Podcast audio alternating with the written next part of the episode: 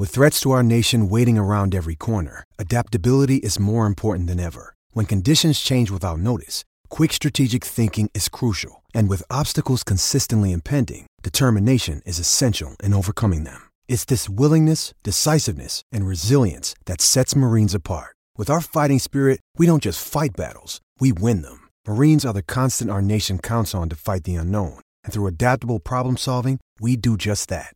Learn more at marines.com.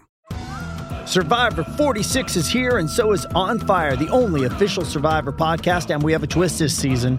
The winner of Survivor 45, Dee Valladares, will be joining us every week. We're going behind the scenes of the biggest moments, the how and the why things happen, and the strategy and analysis you can only get from someone like me, a Survivor winner.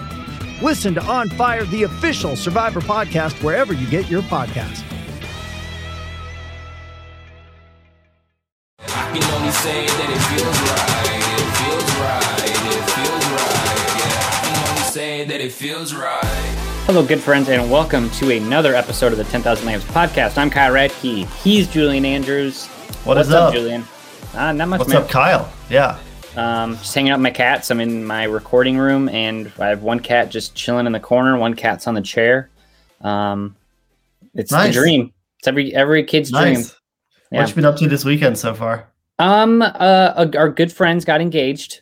Um, Awesome. yesterday so um my fiance helped kind of organize the kind of the day of like planning to surprise uh to surprise the couple so um it was good i will say maybe i had a few barley sodas last night and Nice. i'm about Yeah. 84% right now what about you Um, I had a. I've actually had a really good weekend. I'm. This is like my fully vaccinated, you know, Yeah. en- entry, and so we like saw we had like had some friends over for dinner on Friday, which was really nice.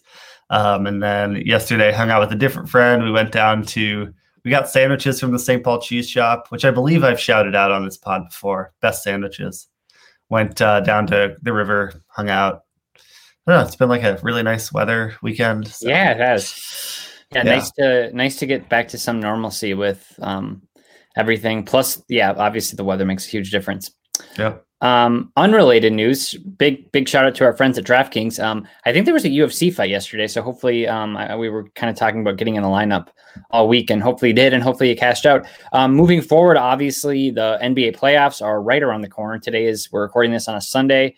Um, NBA playoffs, like the playing game, is going to be a lot of fun. Those those playing games. So like I, I can't think anything better of sitting down on I think Tuesday night and just sitting and watching NBA in those two playing games, and then also maybe creating a DraftKings lineup. And if you do use the code TBPN, you can um, turn that one dollar or whatever you decide to use into one hundred dollars on select main um, matchups. So uh, must be twenty one years or older.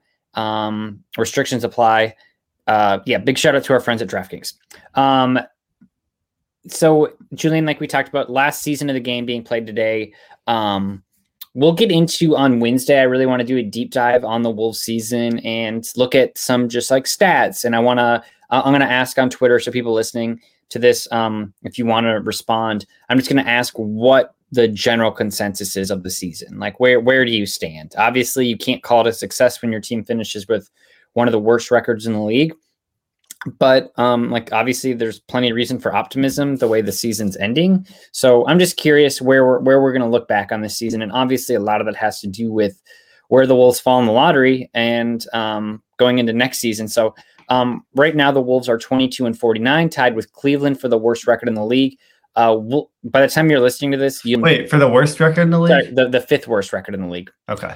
Um, you, by the time you listen to this, you'll have a pretty you'll you'll know um, how everything shook out on the final day.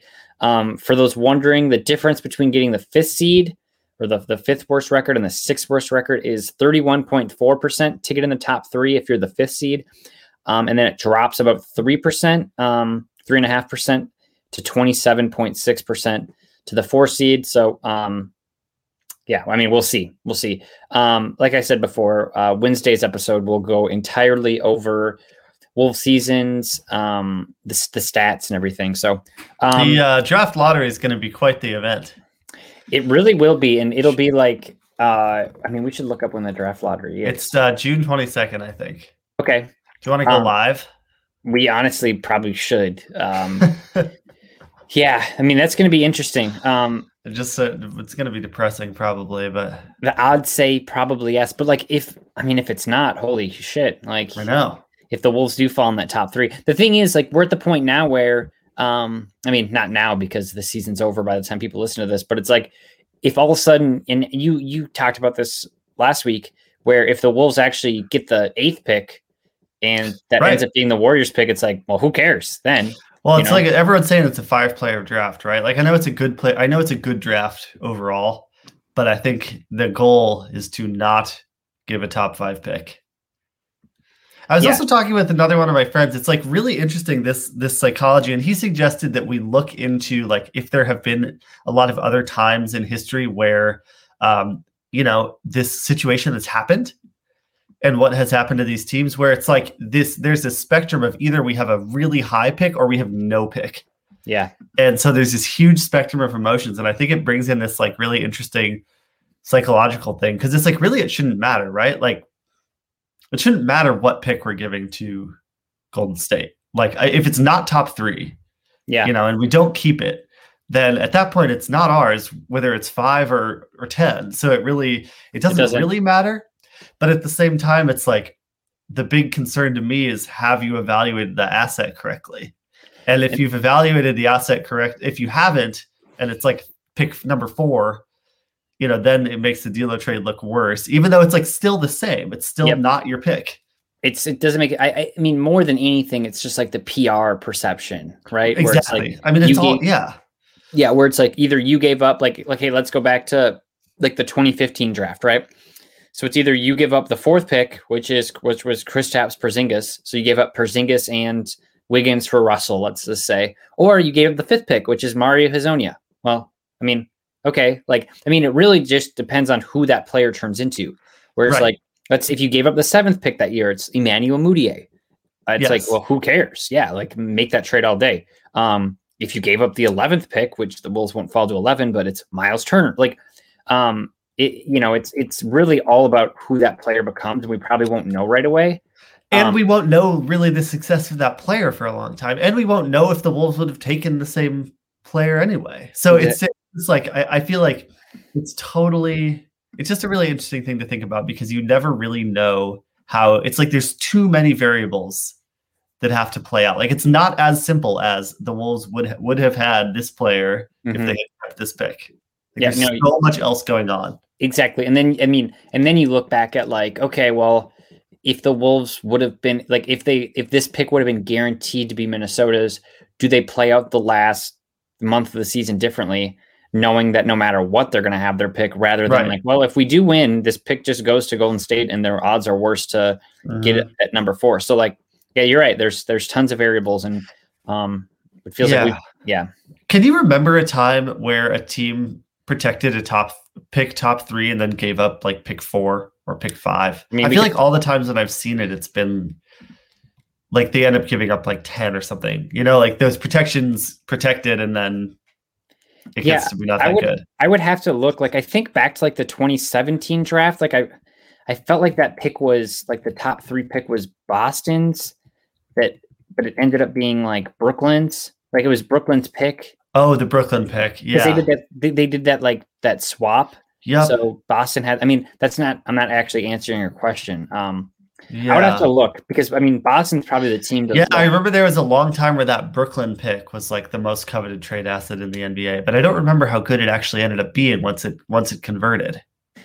Yeah, I mean, Huh. Well, we can look into it. We can Yeah. look into it and figure it out for next time. But uh, yeah, because Boston's probably the team to look at because they, they also had like Memphis's pick.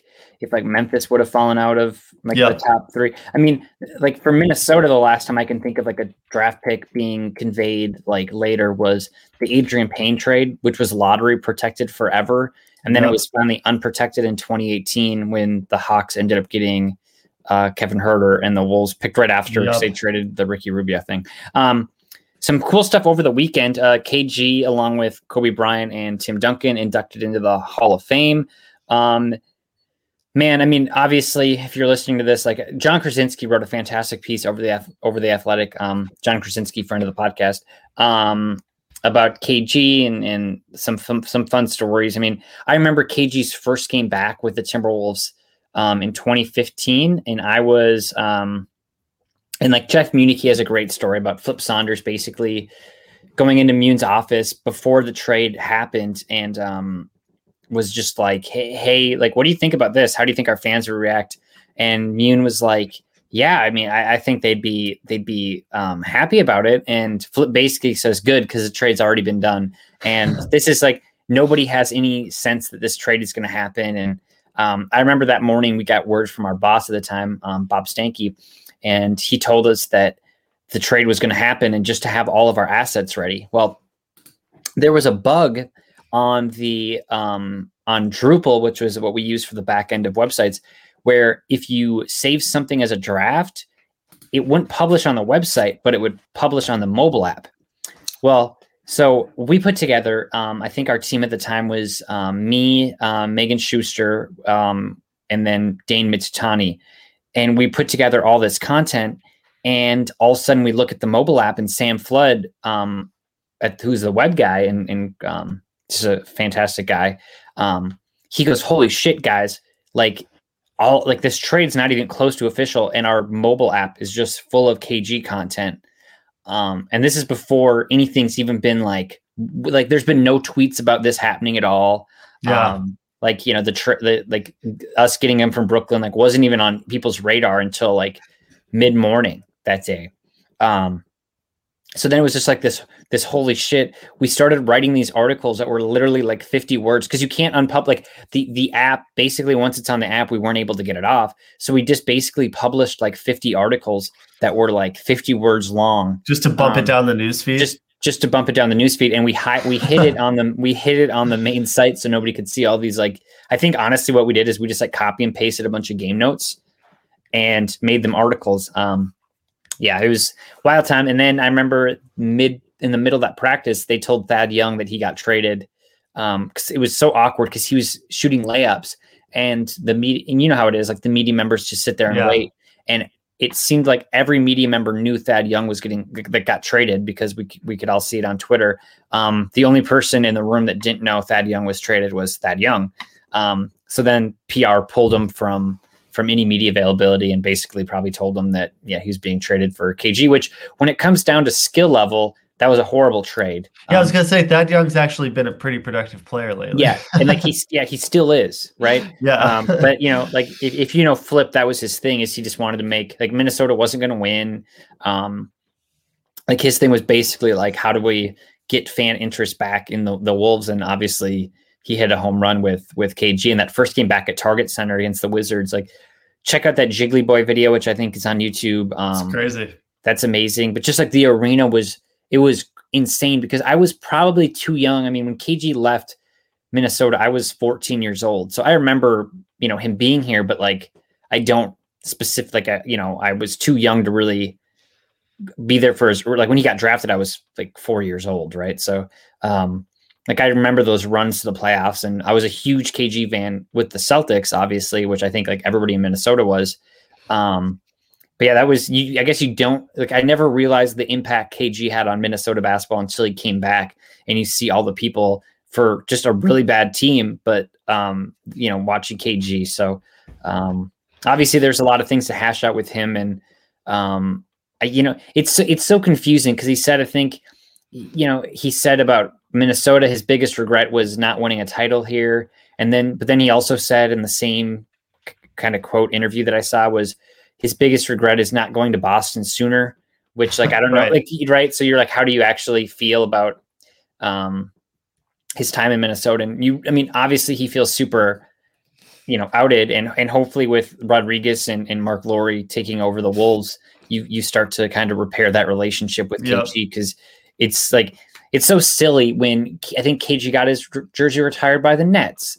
And you're seeing all this stuff like the 76ers do for Allen Iverson. And it's like, God damn, it's like Minnesota has, like, you know, I, I I shouldn't say Minnesota basketball because there's a Lynx, but like the Timberwolves have nothing really good in its history. Like, we have some fun rookie of the year award winners, but nobody gives a shit about that. Like, you know, and like the like, okay, cool, we did this interview, sit down interview with Wally Szczerbiak. It's like fuck, nobody cares. Like nobody like all due respect to Wally, who I've talked to a bunch of times. He's great, but it's like he would understand that too. It's like it's about Yeah. KG and the fact that like you're not able to repair that relationship and like you can't even like you know the, the, the team account posts like pictures of him on Twitter and everything and it's like basically the fans are like fuck you guys like Yeah. you know what I mean like no you don't get to post pictures of them and whatever and obviously they, they have to right you can't ignore the fact but also there's like that weird balance and I remember when he retired the PR team basically told us like everything you write about KG retiring you need to pass through us. Like there's certain things that we can and can't say about him. And there were certain things that they took out where I was just like, what are you talking about? Like we can't say the like the, the relationship with KG is such a weird one. And I don't think anybody overthinks it more than like people on the business side. I don't know if you experienced that there, but like Oh, it was always like, oh, how do we even talk about this with KG? And it's like, ah, I don't know, man. I mean, It- until the ownership starts trying to patch, it's like, yeah, until ownership starts to patch up that relationship, like there's going to be only so much leverage they can get out of like KG content because it just, it just doesn't, when KG's kind of subtly trashing and not subtly trashing the Wolves and Wolves ownership regularly, it is Yeah. not, these articles are not going to play well you know it's it's just like you're not going to get what you want unless i mean i guess if you just want web views yeah, well, or like retweets then i guess yeah sure i guess that'll work. But no it's it's it's uh it's bad. There there aren't that many um i can't think of any other sp- pro sports teams that have that bad of a relationship with their ex stars. No. of I- especially like of kg's caliber. Like there i know there are some like disgruntled you know stars of of teams but not not players that had an impact to the extent that kg had in minnesota so it, it's bad and it needs to be fixed and i remember when kg came back for that prince game um Yeah. in 20 was that 2019 Yeah. 2018 2018 maybe. and that was like oh like maybe this relationship is improving you know he's sitting courtside he's you know wearing the the prince jerseys like that and that was awesome. The arena Yeah. Mean, went nuts. And minnesota fans still love kg Yeah. it's just the ownership. It's just glen. And i really hope that once that's gone that relationship can be repaired. Which like i don't know we don't we don't have to get too deep into this. We have we have some more stuff to talk about. But i mean when you're on glen's side you almost wish that the pr people would literally just be like hey dude bite your ego here. Like just say this like just say we're so excited like whatever you don't have to, you're not Yeah. meeting with kg weekly like just try to repair that relate like i mean i don't like- think that the pr people are able to tell glen no no no to I. I, I, don't think I- I- listens to PR I people. get that, but like you can. I no, don't. I agree though. I I mean, like it's it's one of those things where it's like, I mean, it was kind of I don't know, without getting like super political. It's kind of like Trump at the end of his run, where you're like, dude, if you would just if you would just bite the bullet and Yeah. admit to certain faults of yours and say you screwed up, like people would like a lot of people would just have been like, oh, okay, I guess like he's better, and like obviously that's a very uh severe That's like not I wouldn't have thought that, but people, but Yeah. people on the edge of like, who are they going to vote for? Would have been like, oh yeah, see, maybe he's turning it around. Like with Glen, it's like, just come out and be like, come out with a statement. Yeah, like I'm, I so gratefully regret how this relationship has gotten to this point. Blah blah blah. And obviously, there's the ownership stuff, and he feels slighted from that.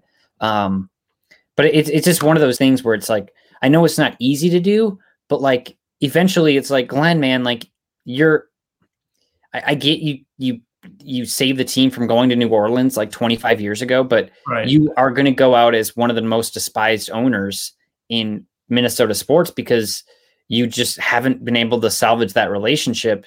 Um, you know, and and you know, well, yeah, well- you just got to say what you got to say. You know, it's Yeah. even like just like a kind of fake olive branch would do the trick. Yeah. it doesn't even need to be like this. They don't actually need to repair their relationship.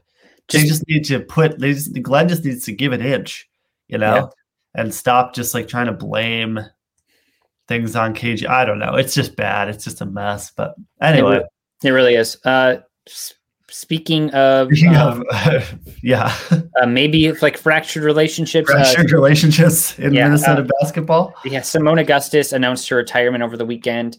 Uh, it was announced that uh, shortly after, or with maybe with the same announcement, that she'll be an assistant coach for the Sparks.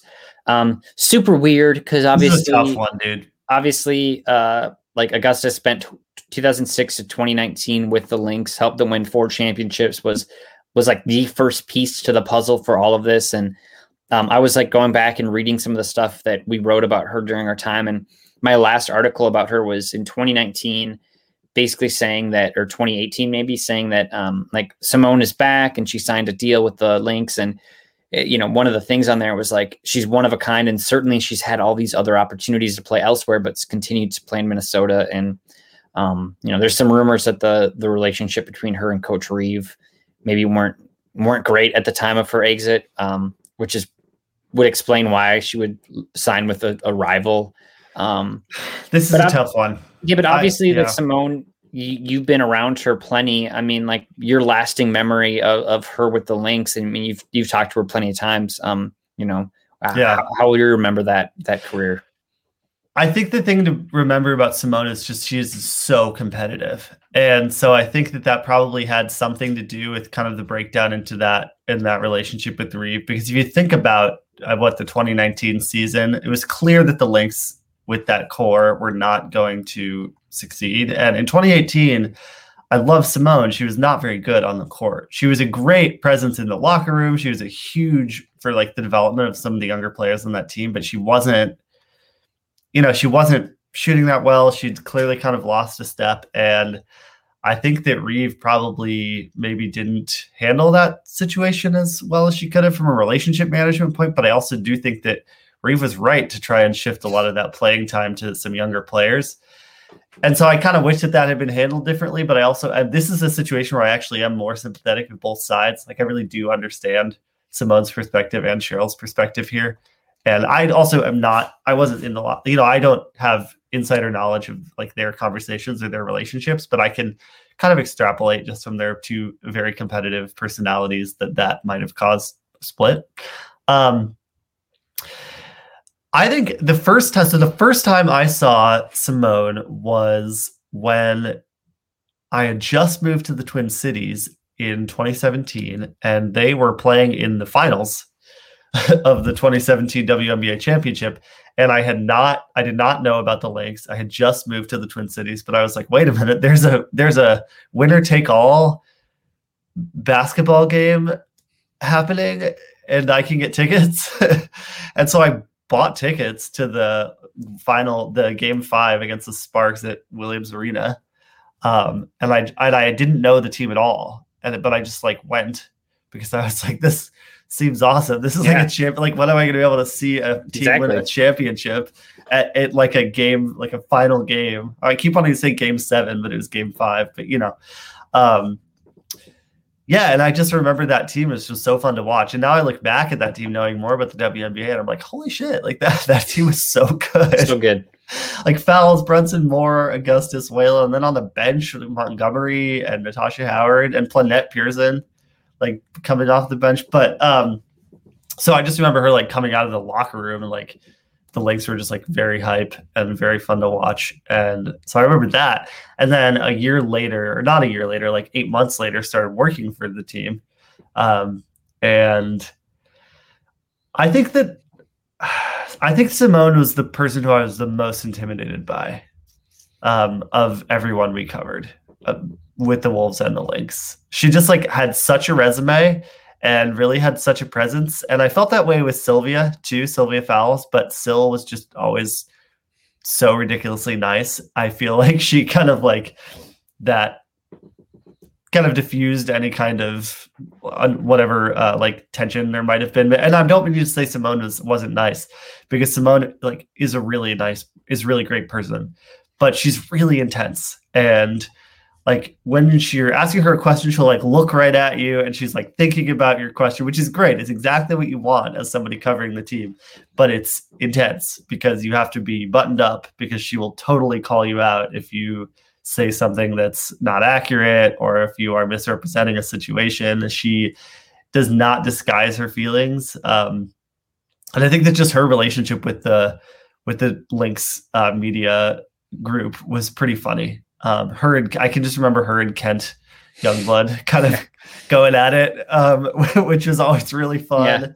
And I don't know, I just I remember that 2019 season when she was hurt for the whole season and just how she was always super positive and super encouraging on the sidelines to her teammates. And it was kind of disappointing when she came back and like wasn't really able to get into rhythm. But I don't know. I just or no, 2018. I'm thinking of. Sorry, I yep. mean 2018. Um, but yeah, I just she's really fun to watch, and it's a shame that her career with the Lynx didn't end up better. I could easily see her becoming an assistant coach for the Lynx. Um, but yeah, just a, uh, an icon. Yeah, yeah, and b- between her and Whalen on the same team for interviews, um, like they could equally be as goofy, but then also if you catch them on the wrong day, they could equally be as like they're gonna just stare your soul, yeah. and they're just gonna like lose all life. Um, speaking of which, that brings us to the card corner. Uh, let's let's let's focus on that. Which also big announcement coming in June for the card corner. Um, so just stay tuned for that because that's fun. Um, so w- with Seimone, um, I think a good like a fun product um, is the 2006. It's a Rittenhouse WNBA. There's not a lot of WNBA products out there. Um, like Prizm and Donruss came back last year, so good job by Panini to to get those products out. Um, but in the 2006, basically, it's the like Seimone's rookie card is in that set, um, which the, it's going on sale right now for like 150, 160. Um, and then, but but also like there's a Seimone auto in that set. There's a Sue Bird auto. There's Taurasi auto, Becky Hammon auto, which like you can buy those for like 50 or 60 dollars which i mean i don't know about you i would probably buy three or four of those because i think she's going to be the first woman and or nba coach one day so um, those cards are going to skyrocket but you can get the whole box um, not the whole set which is good to know because it's a 40 um, pack box for around $160 was the last one um, mm-hmm. there's a few other on ebay but like you know, if all of a sudden you land a Sue Bird auto, it pays for itself already, and then you get some of those rookie cards, um, you know, on the back end. So it's a fun product. Um, I, I have a bid out there right now for one. Um, I'm, I'm, hoping to get it for a little less than 160, but we'll see. Um, there's not a lot of them out there, so um, if you can yeah. get it, I think it's like one of those like long term holds. And when PSA opens in July, maybe you send some in. Um, yeah. But with our card talk, um, we have a fun interview um, for kind of the second half of our show here with John from Sports Cards Investors out in Pennsylvania. I've been working with John for uh, a few years with breaking and and um, you know his his team does a lot of stuff as far as um, you know pretty much everything. And, and John's a great personality and um, kind of brings us through you know the the surge of hobby in the last year. Um, he talks about how um, you can get involved in sports cards at an affordable price, which seems impossible right now. Yeah. Um, and then he talks he talks about retail versus hobby and why hobby should be the answer. And then he also gives us one sneak peek on a player that he really likes. Um, and oddly enough, I talk about this in, in our interview. He's always he's right an odd amount of times on the the players he wants to bet on. Um, and when he says them, you're like, oh, that doesn't seem right. Um, that player's not going to be good. And then like three months later, you you notice that that player's good. So um, he's got a pretty good good eye for that stuff. But um, yeah, enjoy that interview, um, which which will take up the, the next ten or fifteen minutes of the podcast. But um, Julian, good to see you, man. Um, as always. Um, on Wednesday, we'll do a Wolf season recap episode, um, and we'll kind of talk about the playing tournament. Uh, cool. Yeah, in, enjoy the interview, and we will talk to you guys next week.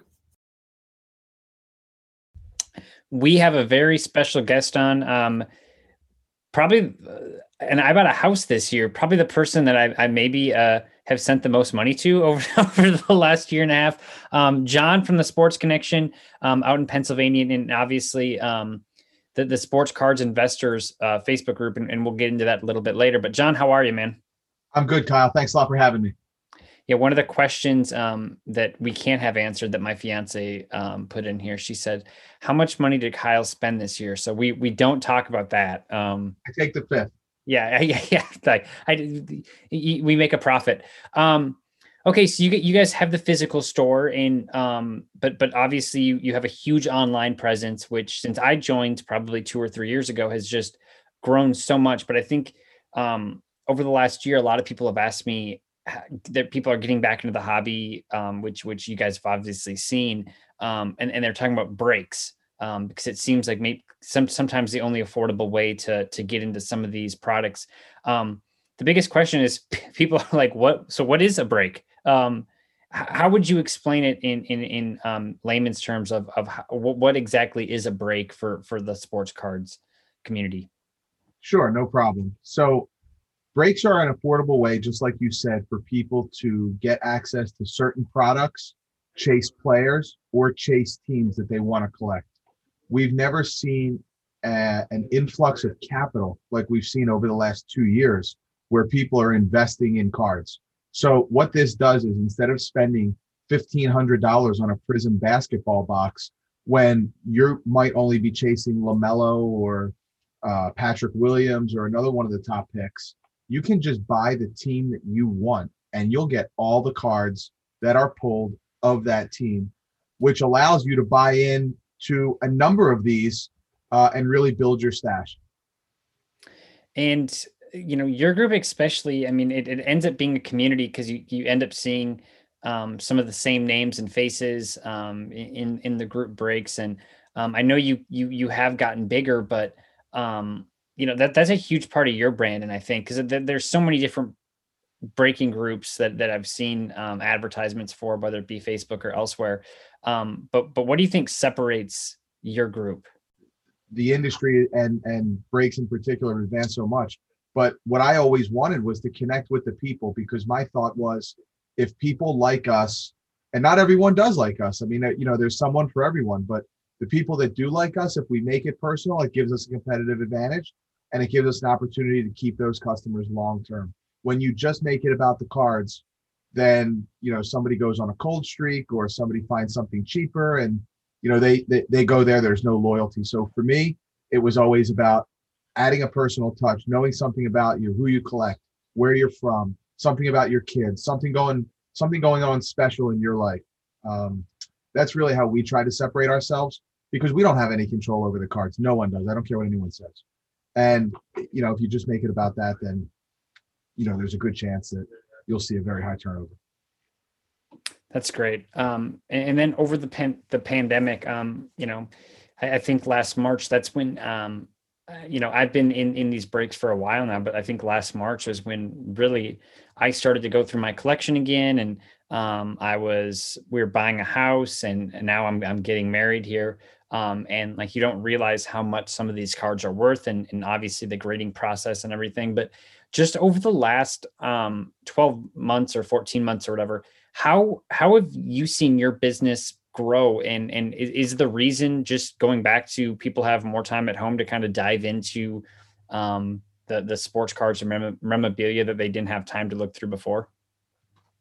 There's no question that that plays a huge role in it.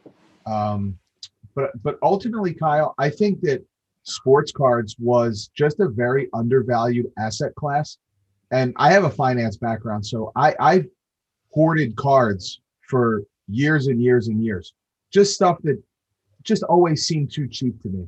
So I think when you combine COVID, people being at home, people having more time to do things like like realize that this is an undervalued asset class, that's why we've seen such a boom. And now to take it a step further, there are investment companies regulated by the SEC that allow customers to invest in cards um, essentially as a mutual fund. So everyone owns shares of these cards that 99.9% of people couldn't afford on their own.